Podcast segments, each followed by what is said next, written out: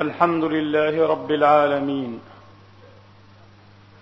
إن الحمد لله نحمده ونستعينه ونستغفره.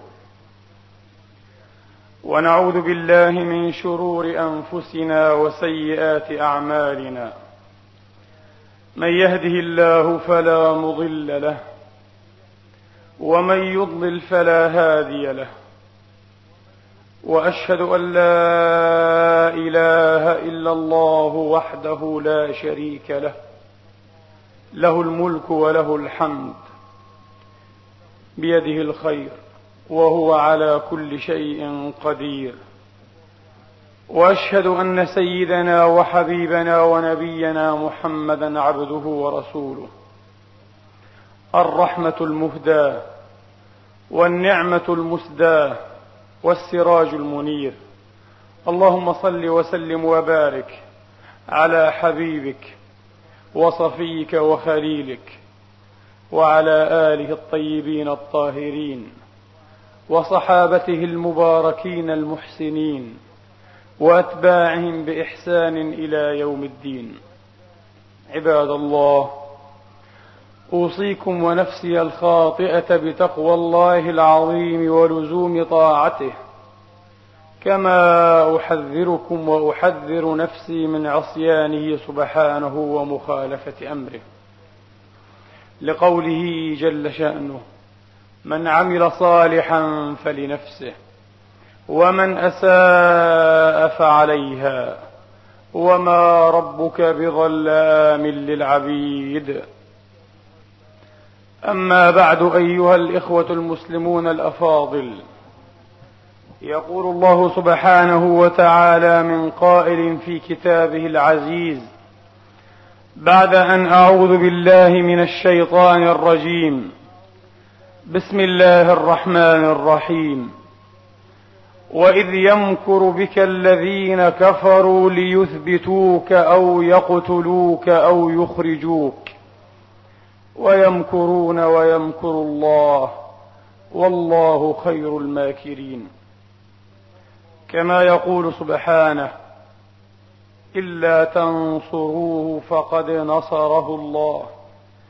إذ أخرجه الذين كفروا ثاني اثنين. إذ هما في الغار إذ يقول لصاحبه لا تحزن إن الله معنا.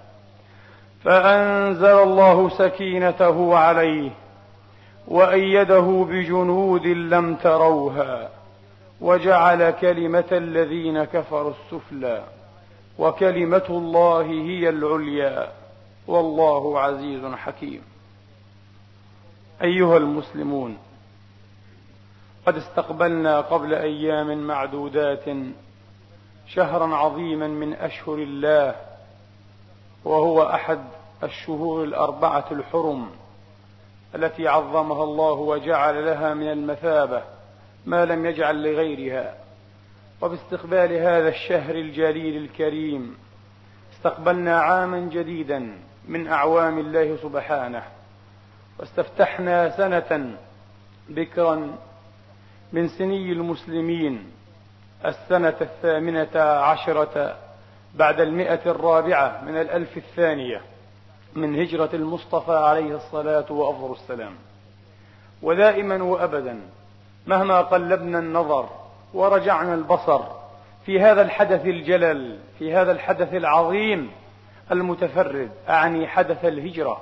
عدنا بدروس وعبر وفكر وعظات ما بنا عنها من غناء وإن فيها لنا لعزاء. وأي عزاء ولكل مستوحش مستضعف في دينه على وجه هذه البص... على وجه هذه المعمورة. وأول ما نحب أن نلفت إليه النظر أن الهجرة لم تكن مجرد رحلة. لو كانت رحلة لكانت رحلة ليست بالرحلة الشاقة ولا بالرحلة البعيدة المدى. أربعمائة وخمسون كيلا. ليست مسافة شاسعة ولا بعيدة ولا مترامية. لم تكن رحلة وما ينبغي لها أن تكون رحلة. إنما كانت فكرة ومبدأ وجهادا ويقينا وتضحية. رحلة إنقاذ إذا أردنا أن نسميها رحلة رحلة إنقاذ لهذا الدين. ليست فرارا بالأبدان والأرواح ولا تطلبا لوجوه السلامة والنجاة من الخطر من الخطر المحدق في معسكر التوحيد في مكة أم القرى التي كانت على عهدها بالشرك والوثنية وعبادة غير الله سبحانه وتعالى. الهجرة بهذا الاعتبار شأنها شديد وأمرها خطير ومثابتها عظيمة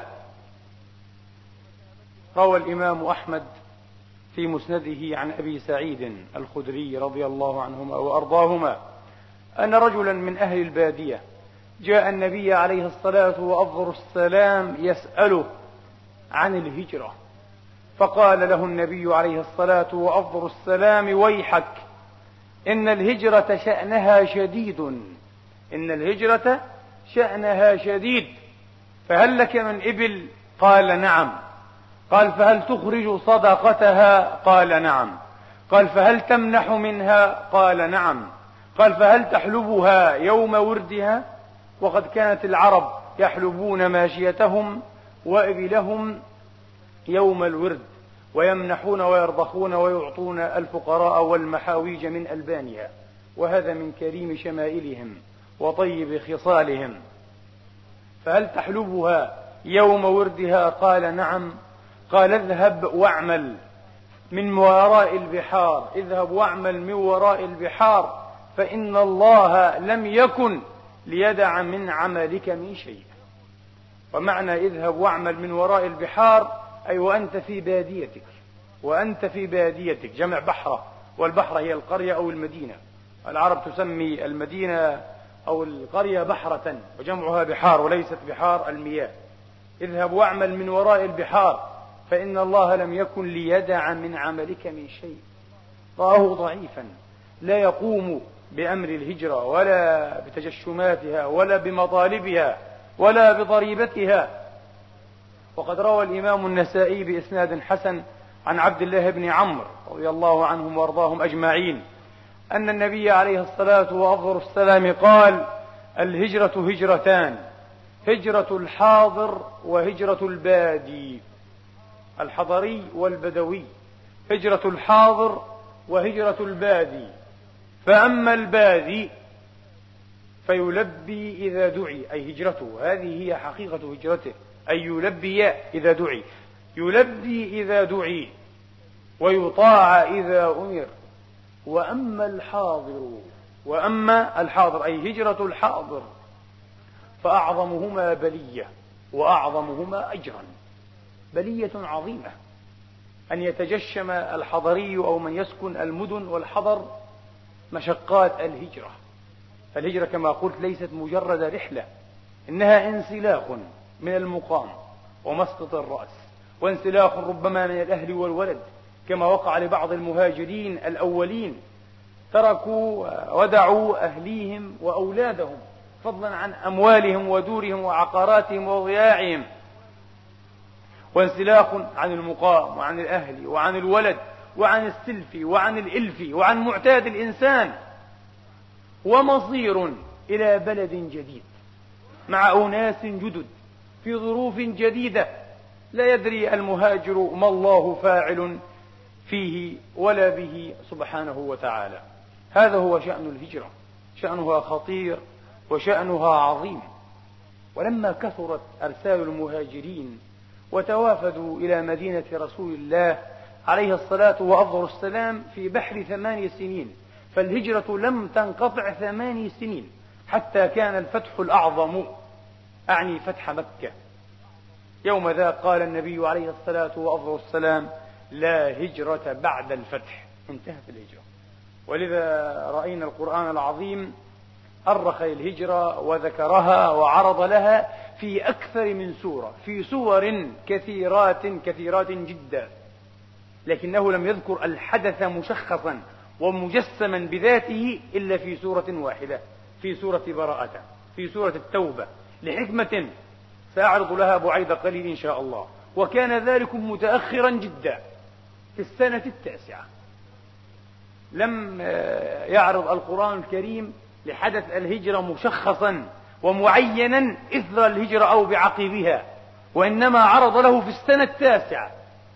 وهذا شيء عجيب غير معروف ولا مطروق من أساليب القرآن الكريم من أساليب القرآن الكريم. لكن له حكمة وداعية له حكمة وداعية. لما كثرت أرسالهم آه، توافدت الوفود الكثيرة من المهاجرين اختلطت الحقائق بالدعاوى. فأراد النبي عليه الصلاة والسلام أن يضع حدا فاصلا بين الحقيقة وبين الدعوة بين الهجرة التي يراها الله ويتقبلها على أنها هجرة في ذاته وله سبحانه وبين الهجرة لمآرب أخرى لمآرب أخرى. فقال عليه الصلاة والسلام المسلم من سلم المسلمون من لسانه ويده والمؤمن من أمن من أمنه الناس على دمائهم وأموالهم والمهاجر من هجر ما نهى الله عنه. هذه هي الهجرة الحقيقية ولذا هذه الهجرة الروحانية المعنوية لا تنقطع ما دام في الأرض لله موحدون. لا تنقطع ما دام لله في الأرض موحدون. المهاجر من هجر ما نهى الله عنه. هذه هي حقيقة الهجرة. ربط النبي عليه الصلاة وأفضل السلام بين الهجرة وبين حقيقة المسلك بين الهجرة وبين بواطن النفوس وأهدر ما عدا ذلكم من عناوين ورسوم وأهدر ما عدا ذلكم من عناوين ورسوم. فقد كان بين المهاجرين الأول المهاجرين الأولين رجل تجشم عناء الهجرة لا لله ولا لرسوله إنما تجشمها لامرأة يهواها ويتعشقها في المدينة تدعى أم قيس. وقد كان الصحابة رضي الله عنهم المهاجرين وغيرهم يسخرون منه ويسمونه مهاجر أم قيس. وفيه أو إليه الإشارة في حديث النبي الصحيح الشهير عليه الصلاة وأفضل السلام حيث يقول إنما الأعمال بالنيات. أي إنما قبول الأعمال بالنيات. إنما صحة الأعمال بالنيات. إنما وقوع الأعمال وقوعا شرعيا بالنيات تقديرات ثلاثة للعلماء وهناك ما هو أكثر منها. إنما الأعمال بالنيات وإنما لكل امرئ ما نوى فمن كانت هجرته إلى الله ورسوله فهجرته إلى الله ورسوله. ومن كانت هجرته إلى دنيا يصيبها أو امرأة ينكحها الإشارة إلى مهاجر أم قيس فهجرته إلى ما هاجر إليه. هذا لم يقع أجره على الله لا أجر له في هذه القضية ولا في هذه المسألة. البتة نسأل الله عز وجل أن يصحح عزائمنا وأن ينور ضمائرنا وأن يقدس سرائرنا فلا نعمل العمل ولا نترك المأثم إلا له. واحتسابا لما عنده سبحانه وتعالى وتطلبا لقربانه ورضوانه. اللهم آمين.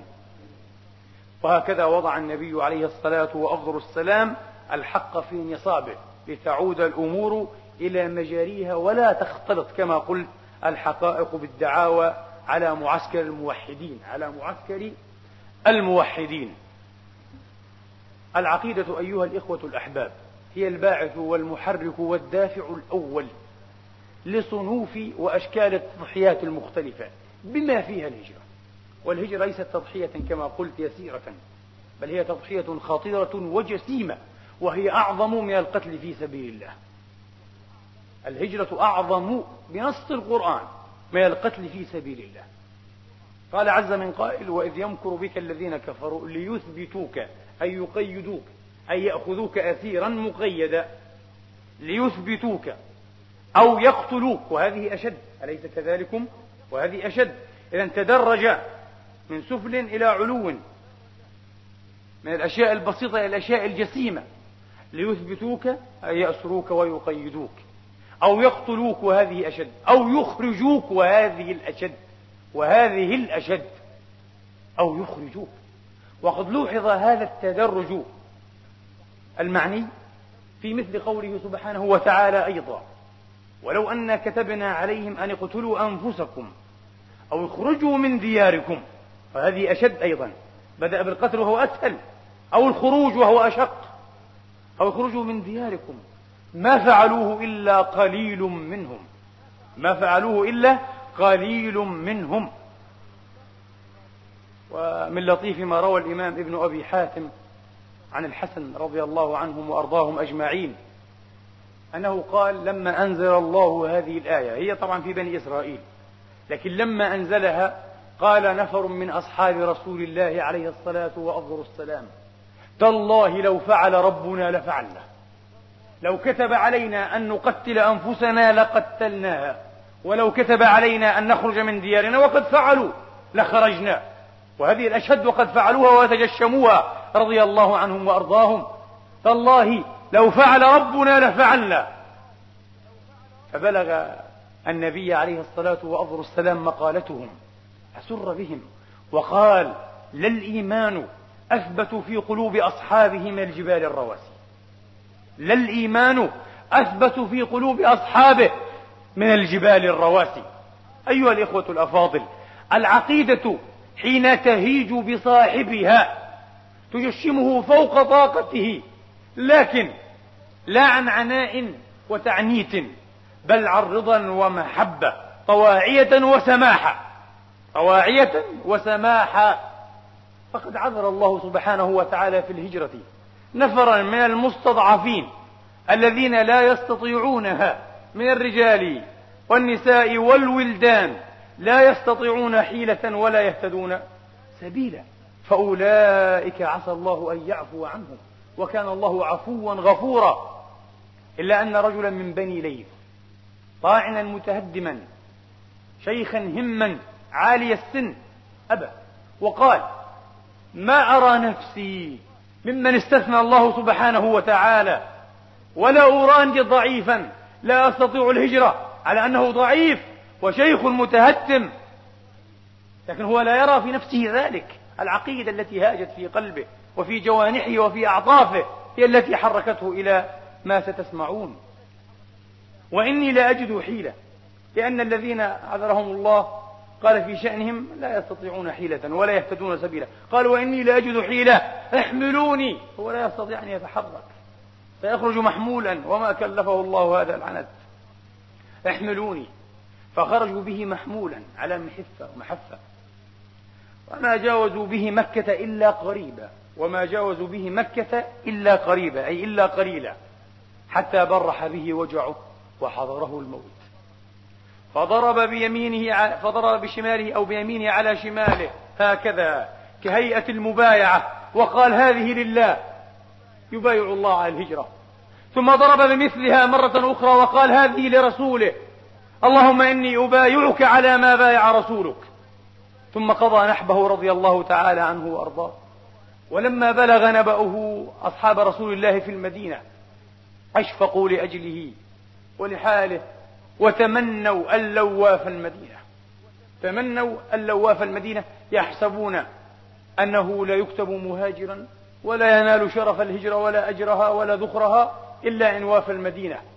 إن وافى رسول الله عليه الصلاة وأفضل السلام بالمدينة. فأنزل الله تبارك وتعالى فيه قرآنا يتلى إلى يوم الدين. ومن يخرج من بيته مهاجرا إلى الله ورسوله ثم يدركه الموت فقد وقع أجره على الله وكان الله غفورا رحيما. قد وقع أجر هذا الشيخ الكبير على الله سبحانه وتعالى رضي الله تعالى عنه وأرضاه. العقيدة أيها الإخوة الأماثل لا تنتصر في دنيا الناس إلا إن انتصرت في نفوس أصحابها. وعلى ما تنتصر؟ إن انتصرت على المصالح الموقوتة والأنانيات الصغيرة والهوى العاجل والدنيا المؤثرة والشيء القريب. إن انتصرت على كل أولئكم كأن لها أن تنتصر على وجه هذه الأرض وفي دنيا الناس. وآية ذلكم أن المعتقد أو حامل هذه العقيدة أو الرسالة أو الدعوة إن وزن بين معتقده وبين نفسه بين روحه أو بين معتقده وبين ماله أو بين معتقده وبين مصالحه إن رجح شيء من هذه الأطراف إزاء العقيدة.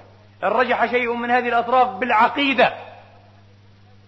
كان معنى ذلك أن عقيدته أهون عنده من أي شيء من ذلك أهون عنده من نفسه بلا ريب. وأهون عنده من ماله. وأهون عنده, وأهون عنده من مصالحه وملذاته وأنانياته. وإن رجحت العقيدة وشالت كفة النفس أو كفة المصالح أو كفة الأهواء. كان معنى ذلك أن العقيدة أثقل وأرجح وأرزن في نفس صاحبها من كل هذه الأطراف. الرجل الأول يوشك أن يتخلى عن هذه العقيدة عند أول مصادمة ويوشك أن يقايض بها لدى أول مساومة يتخلى عن هذه العقيدة. لقاء دريهمات لقاء مصالح عاجلة تتحقق له أو رهبة من بطش أو خسف أو ذل أو تنكيل أو عذاب يتهدده. يوشك أن يتخلى عنها من قريب عند أول مصادمة. هكذا لا تنتصر العقائد في دنيا الناس إلا أن انتصرت في نفوس أصحابها أولا. هذا هو المعنى الذي برز واضحا جليا. لدى المهاجرين الأولين رضي الله عنهم وأرضاهم. حتى لا أحسب أنه قد وقر في حس المشركين أن ارتداد واحد منهم عن دينه ومعتقده.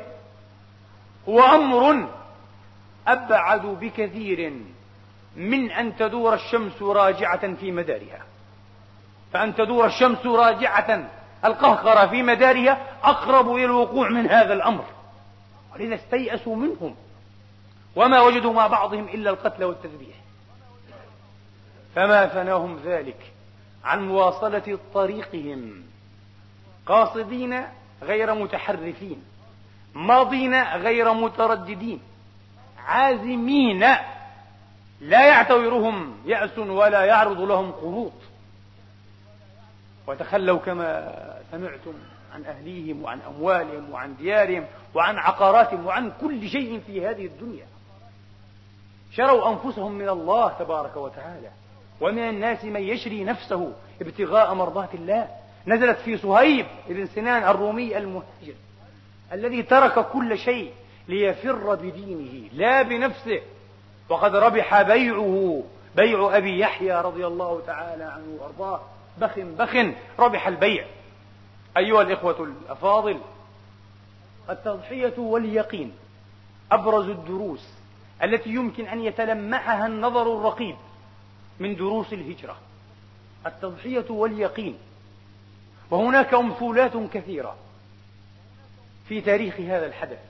أجتزئ منها بمثلين لا يخفان على واحد منكم لكن من باب التذكير الإمام علي عليه السلام. وكرم الله وجهه. فتى يافع يستقبل الحياة حلوها ومرها. بطولها وعرضها. يؤثر رسول الله صلى الله عليه وسلم بنفسه. يجود بنفسه. وهو الذي أنشد قائلا وقيت بنفسي خير من وطئ الحصى ومن طاف بالبيت العتيق وبالحجر. رضي الله تعالى عنه وأرضاه. فتى يافع في شرخ وميعة الشباب يبيت في فراش رسول الله صلى الله عليه وسلم. وربما لاح له أو بدر له أو لغيره أن السيوف يوشك أن تخالط لحمه وعظمه فتدعه مزقا مزقا وإربا إربا. لكن النبي يطمئنه ويبعثه إلى اعتقاد اليقين بنجاته وما أحسب أن نجاته كانت على ذكر من أو على بال. لم تكن نجاته لتهمه بأي حال من الأحوال.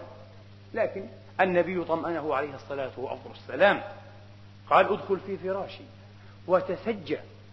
تسجى ببردي الأخضر اليماني هذا. واعلم أنهم لن يصلوا إليك أو لن يصل إليك منهم شيء تكرهه. ويبيت عليه السلام في فراش النبي عليه الصلاة والسلام عن قناعة ورضا. ومحبة موقنا بقول المصطفى عليه الصلاة والسلام. وينجيه الله سبحانه وتعالى الذي أنجى يونس من بطن الحوت في ظلمات ثلاث. شيخ في المقابل كهل قد وخطه الشيب. يستدبر الحياة ويستقبل الحياة الأخرى. صورتان متقابلتان. جمعت بينهما العقيدة الحقة والإيمان الراسخ القوي وجمع بينهما استشراف غد واحد. أعني غد الإسلام ويوم الإسلام في غده. أبو بكر الصديق رضي الله عنه وأرضاه. وتعلمون نبأه مع رسول الله في هجرته الذي خلده الله في قرآنه العزيز وفي كتابه الكريم ثاني اثنين. إذ يقول لصاحبه عنوان له بعنوان الصحبة ويا له من شرف. دونه كل شرف. فطن النبي وهما في طريقهما إلى الغار. أن الصديق يمشي مرة أمامه ومرة خلفه. مرة يتقدمه ومرة يتأخر عنه أو يستأخر عنه. قال له يا أبا بكر ما لك؟ ما لك تتقدمني مرة وتستأخر عني أخرى؟ انظروا إلى الجواب. قال يا رسول الله أذكر الطلب الذي يطلب الإنسان يطلبه من خلفه فأمشي خلفك حتى أن أصيب أحد أصبت أنا. أذكر الطلب فأمشي خلفك. وأذكر الرصد والرصد يكون من أمام الإنسان يترصد له. وأذكر الرصد فأمشي أمامك. أي حتى أن أصيب فيصاب هو رضي الله عنه وأرضاه. تضحية عجيبة. حتى إذا انتهي إلى الغار قال يا رسول الله مكانك. استأخر يا رسول الله. حتى أستبرئ الغار. إذا فيه حيات أو هوام أو عقارب فإن لدغت أحدا لدغتني أنا. حتى أستبرئ الغار. دخل استبرأه رضي الله تعالى عنه وأرضاه. ثم قال انزل يا رسول الله انزل يا رسول الله. فإنني إن أصبت فإنما أنا رجل واحد من المسلمين بل هو شيخ المسلمين رضي الله عنه وأرضاه. وأن أصبت أنت يا رسول الله هلكت هذه الأمة. وأن أصبت أنت يا رسول الله هلكت هذه الأمة. لما فعل برسول الله ما فعل من تقدمه وتأخره. نظر إليه النبي عليه الصلاة وأفضل السلام وقال يا أبا بكر إن وقع شيء أي مصيبة أو مكروه أحببت أن يكون بك دوني؟ قال نعم إي والله والذي يبعثك بالحق يا رسول الله. أحب أن يقع بي أنا دونك أنت وأنت لا تمس بسوء. إي والله الذي بعثك بالحق يا رسول الله. هكذا بلغت به المحبة والتضحية. ولما صار إلى الغار وجاء الطغاة من كفار مكة وقريش جاءوا نظر أبو بكر فأقدامهم خاف خاف على رسول الله ولم يخف على نفسه. قال يا رسول الله والله لو نظر أحدهم تحت قدميه لرآنا. فم الغار كبير. لو تقرفص هكذا ونظر لرآنا.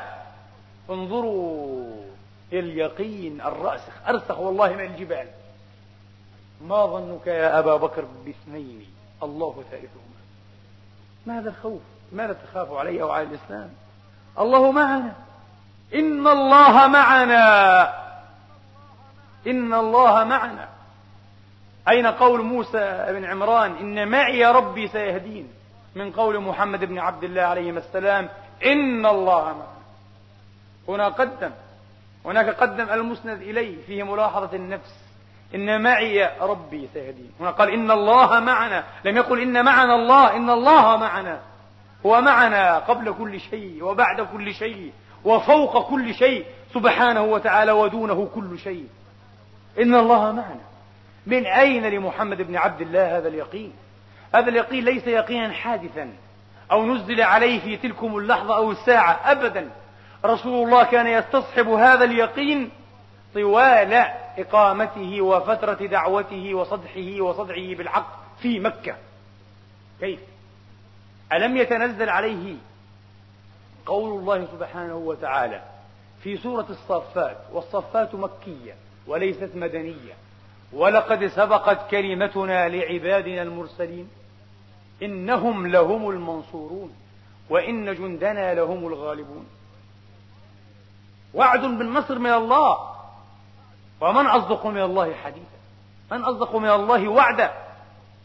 ألم يتنزل عليه وهو بمكة بين ظهراني الكفار عليه الصلاة وأفضل السلام قول الله في سورة المؤمن أو سورة غافر إنا لننصر رسلنا والذين آمنوا في الحياة الدنيا ويوم يقوم الأشهاد وعد من الله بالنصر ألم يتنزل عليه وهو بمكة لم يبرح في سورة الروم والروم أيضا مكية. قول الله تبارك وتعالى وكان حقا علينا نصر المؤمنين. إذا كيف يزيغ قلبه عليه الصلاة والسلام؟ أو كيف يرجف؟ أو كيف يتردد؟ كيف لا يمتاز بمثل هذا اليقين الراسخ قال السادة المفسرون ولما كان رسول الله عليه الصلاة والسلام في طريقه إلى المدينة مهاجرا من مكة أنزل الله تبارك وتعالى عليه في الطريق وكأي من قرية. هي أشد قوة من قريتك التي أخرجتك أهلكناهم. فلا ناصر لهم. وأنزل الله تبارك وتعالى عليه في الطريق ذاته في الرحلة ذاتها. إن الذي فرض عليك القرآن لرادك إلى معاد وقد فعل ورده سبحانه وتعالى من راد. لو استقرينا تاريخ الأنبياء جميعا. ما وجدنا ولا ألفينا نبيا. جاهد وكان له الدور الأكبر والأعز في نصرة دينه ورفعة لوائه والصدح والإعلان بشعائره وشرائعه كمحمد بن عبد الله. لو أخذنا مثلا عيسى عليه الصلاة والسلام دور عيسى عليه السلام اقتصر على التبليغ. وأما دور محمد فهجرة. وجهاد ونضال وتنقل ومعارك دائمة. غزوة إثر غزوة وسرية إثر سرية. فما توفي عليه الصلاة وأفضل السلام إلا وقد عم نور الإسلام والتوحيد جنوب شبه الجزيرة العربية كلها وما غبر على وفاته عشر سنين فقط عشر سنوات حتى دك معسكر التوحيد. القوة العظمى الثانية في العالم يوم ذاك فارس في القادسية ونينوى. وحتى حرر مصر وأهلها من سطوة الاستعباد ونيل الاستعمار البيزنطي الرومي القوة العالمية الأولى يوم ذاك. القوة الرومية أو الرومانية بعد عشر سنين.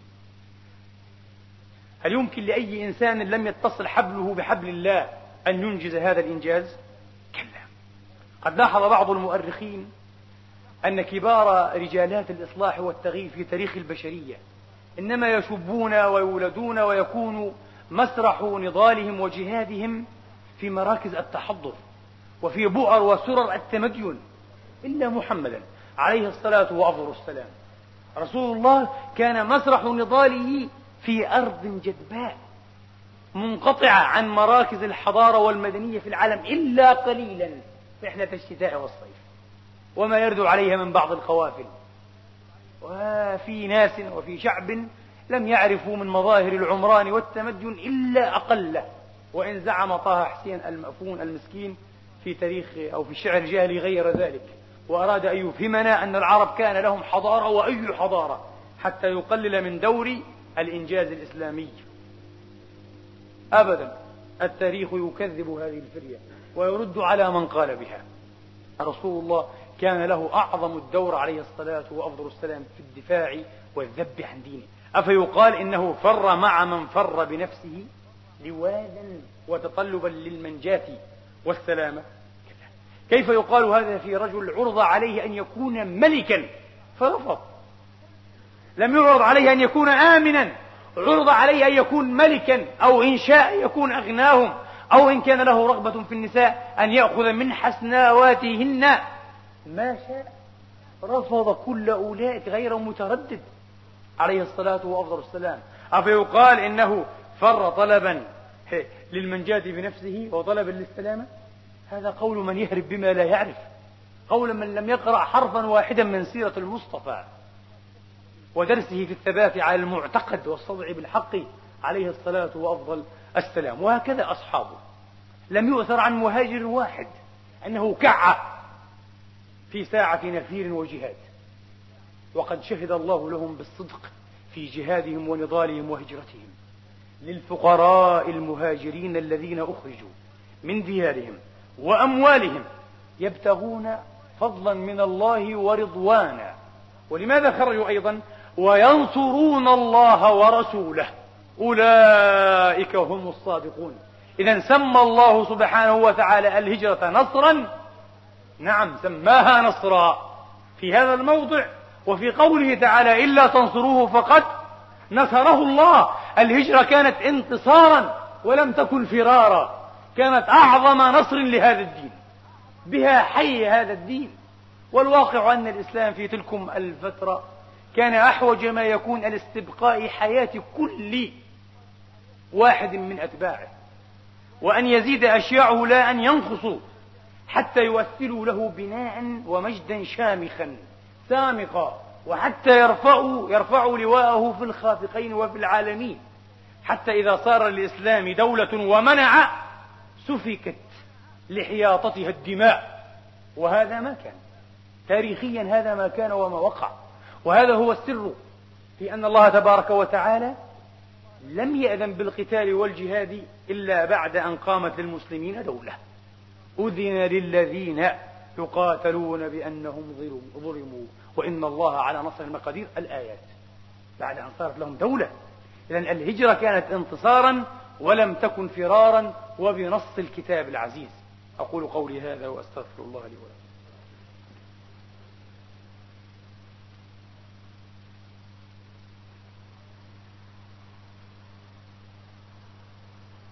الحمد لله وأشهد أن لا إله إلا الله وحده لا شريك له وأشهد أن سيدنا محمدا عبده ورسوله صلى الله تعالى عليه وعلى آله وأصحابه وسلم تسليما كثيرا. قلت لكم أيها الإخوة الأحباب إن قوله تبارك وتعالى في سورة براءة أو التوبة إلا تنصروه فقد نصره الله الآية لم ينزل إلا في السنة التاسعة من هجرة المصطفى. وكان لذلك سبب يقتضيه وكان لذلك سبب يقتضي هذا النزول هذا التشخيص لحدث الهجرة العظيم الفريد. نزلت هذه الآيات هذه الآية وما قبلها وما بعدها. يا أيها الذين آمنوا ما لكم إذا قيل لكم انفروا في سبيل الله ثاقلتم الأرض؟ وعبر هذه الآية وما جاء بعدها نزلت هذه الآية عقب غزوة أو معركة العسرة. قد سماها القرآن بهذا الاسم لأنها كانت في سنة جدباء لافحة قائضة في سنة صعبة. عبئ لهذه الغزوة تعبئة لم تشهد الجزيرة العربية مثلها. ثلاثون ألفا من الموحدين. لمقارعة من؟ لمقارعة قريش؟ كلا. لمقارعة القوة الأولى في العالم. الدولة الأكبر في ذلكم العصر. الدولة الرومانية. أو الروم. الدولة الرومانية. كانت القوة الأولى. قد سطت بالشمال الأفريقي كله. واستبدت بآسيا الصغرى جميعها. وخرجت في تلكم الأحقاب من نصر مظفر ومؤثل على الدولة الثانية فارس. وذكر القرآن الكريم ذلك. أو أشار إليه إشارة. وهم من بعد غلبهم سيغلبون وقد غلبوا. عادوا يجرون أو يمشي النصر في ركابهم كما يقال. دولة عظيمة مرهوبة الجانب ومهيبة. أمر النبي عليه الصلاة وأفضل السلام وهي الغزوة الوحيدة التي لم يعرض بها النبي تعريضا. وإنما وضح وبين مقصده نريد الروم. نريد قتال الروم. وكان من دابه عليه الصلاة وأفضل السلام أنه إذا أراد أن يخرج في غزوة يوري ويعرض ولا يذكر وجهته ولا مقصده ولا طريقه إلا في هذه الغزوة. يوم العسرة. نفر من المنافقين وضعاف الإيمان تهيبوا وترددوا وأعربوا عن تهيبهم وتخوفهم. قالوا لينتهين محمد ودين محمد. هذا الرجل حدث به شيء. بلغة العصر بلغة منافقي العصر لو وجدوا يقولون هذا الرجل أصيب بالبرانويا بجنون العظمة.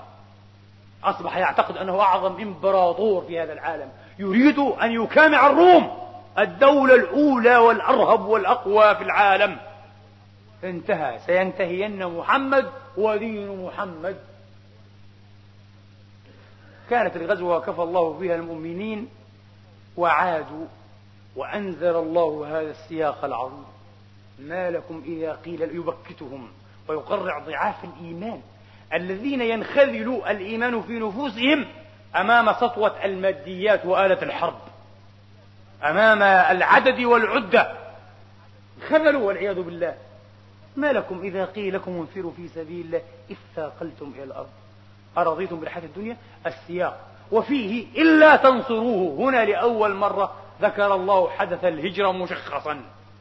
من نصر فردا وحيدا برأسه من طغاة مكة وقريش وكان منهم قيد ذراع أو ذراعين.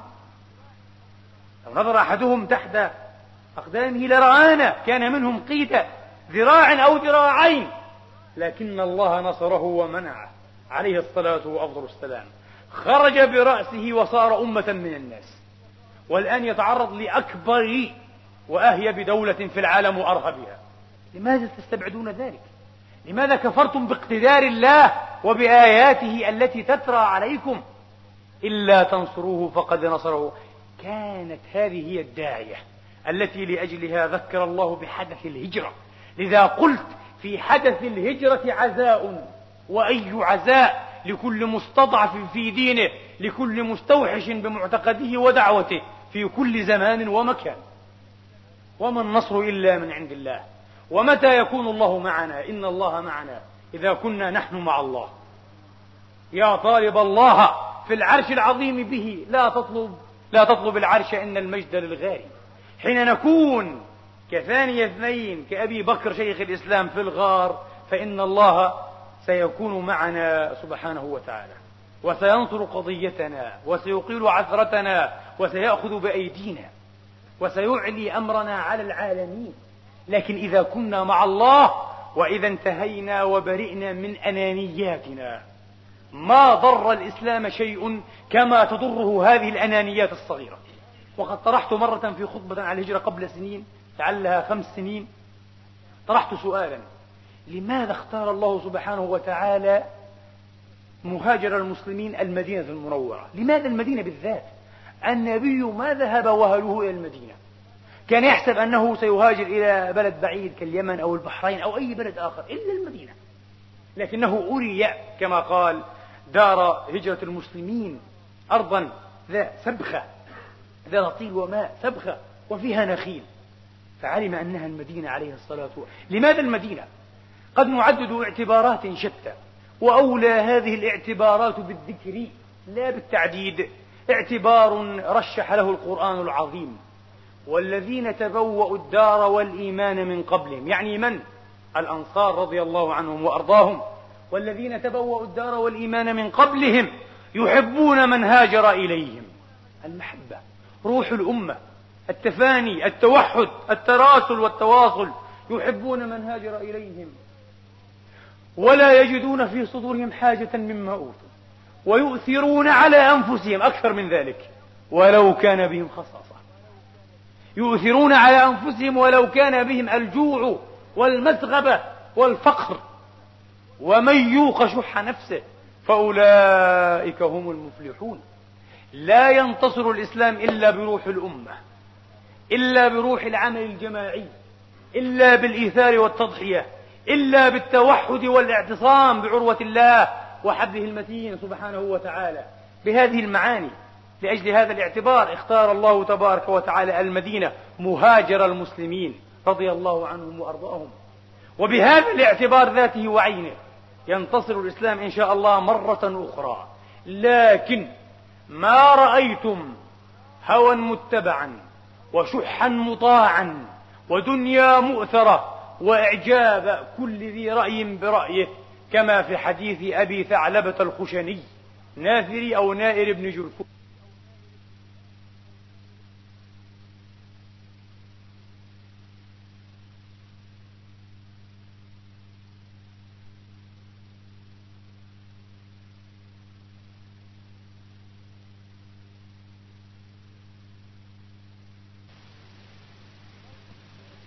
ما سمعت رجلا يسأل هذا السؤال إلا رجلا.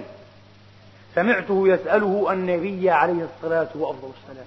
قال يا رسول الله أي الشهور تأمرني أن أصوم بعد شهر الصيام؟ قال إن كنت صائما فصوم شهر الله المحرم فهو شهر الله. تاب الله فيه على قوم ويتوب فيه على قوم. اللهم تب علينا لنتوب ثم تاب عليهم ليتوبوا. اللهم تب علينا يا رب العالمين. أنت أصلحت الصالحين فأصلحنا لك. والعبادة تتأكد في هذا الشهر يا أحبابي لأننا في أيام فتن. في أيام فتن كقطع الليل المظلم. آخذ بعضها برقاب بعض. وقد قال نبيكم عليه الصلاة وأفضل السلام كما في الصحيح أيضا. العبادة في الهرج أي في الفتنة واختلاط الأمور كهجرة إلي. والحديث عن الهجرة. العبادة في الهرج كهجرة إلي. اللهم أعنا على ذكرك. وشكرك وحسن عبادتك. ربنا اغفر لنا ولإخواننا الذين سبقونا بالإيمان ولا تجعل في قلوبنا غلا للذين آمنوا. ربنا إنك رؤوف رحيم. اللهم أصلح لنا ديننا الذي هو عصمة أمرنا وأصلح لنا دنيانا التي فيها معاشنا وأصلح لنا آخرتنا التي إليها معادنا. واجعل الحياة الدنيا زيادة لنا في كل خير واجعل الموت راحة لنا من كل شر. إلهنا ومولانا رب العالمين. عباد الله إن الله يأمر بالعدل والإحسان وإيتاء ذي القربى وينهى عن الفحشاء والمنكر والبغي يعظكم لعلكم تذكرون. اذكروا الله يذكركم واشكروه يزدكم واسألوه يعطكم وقوموا إلى صلاتكم يرحمني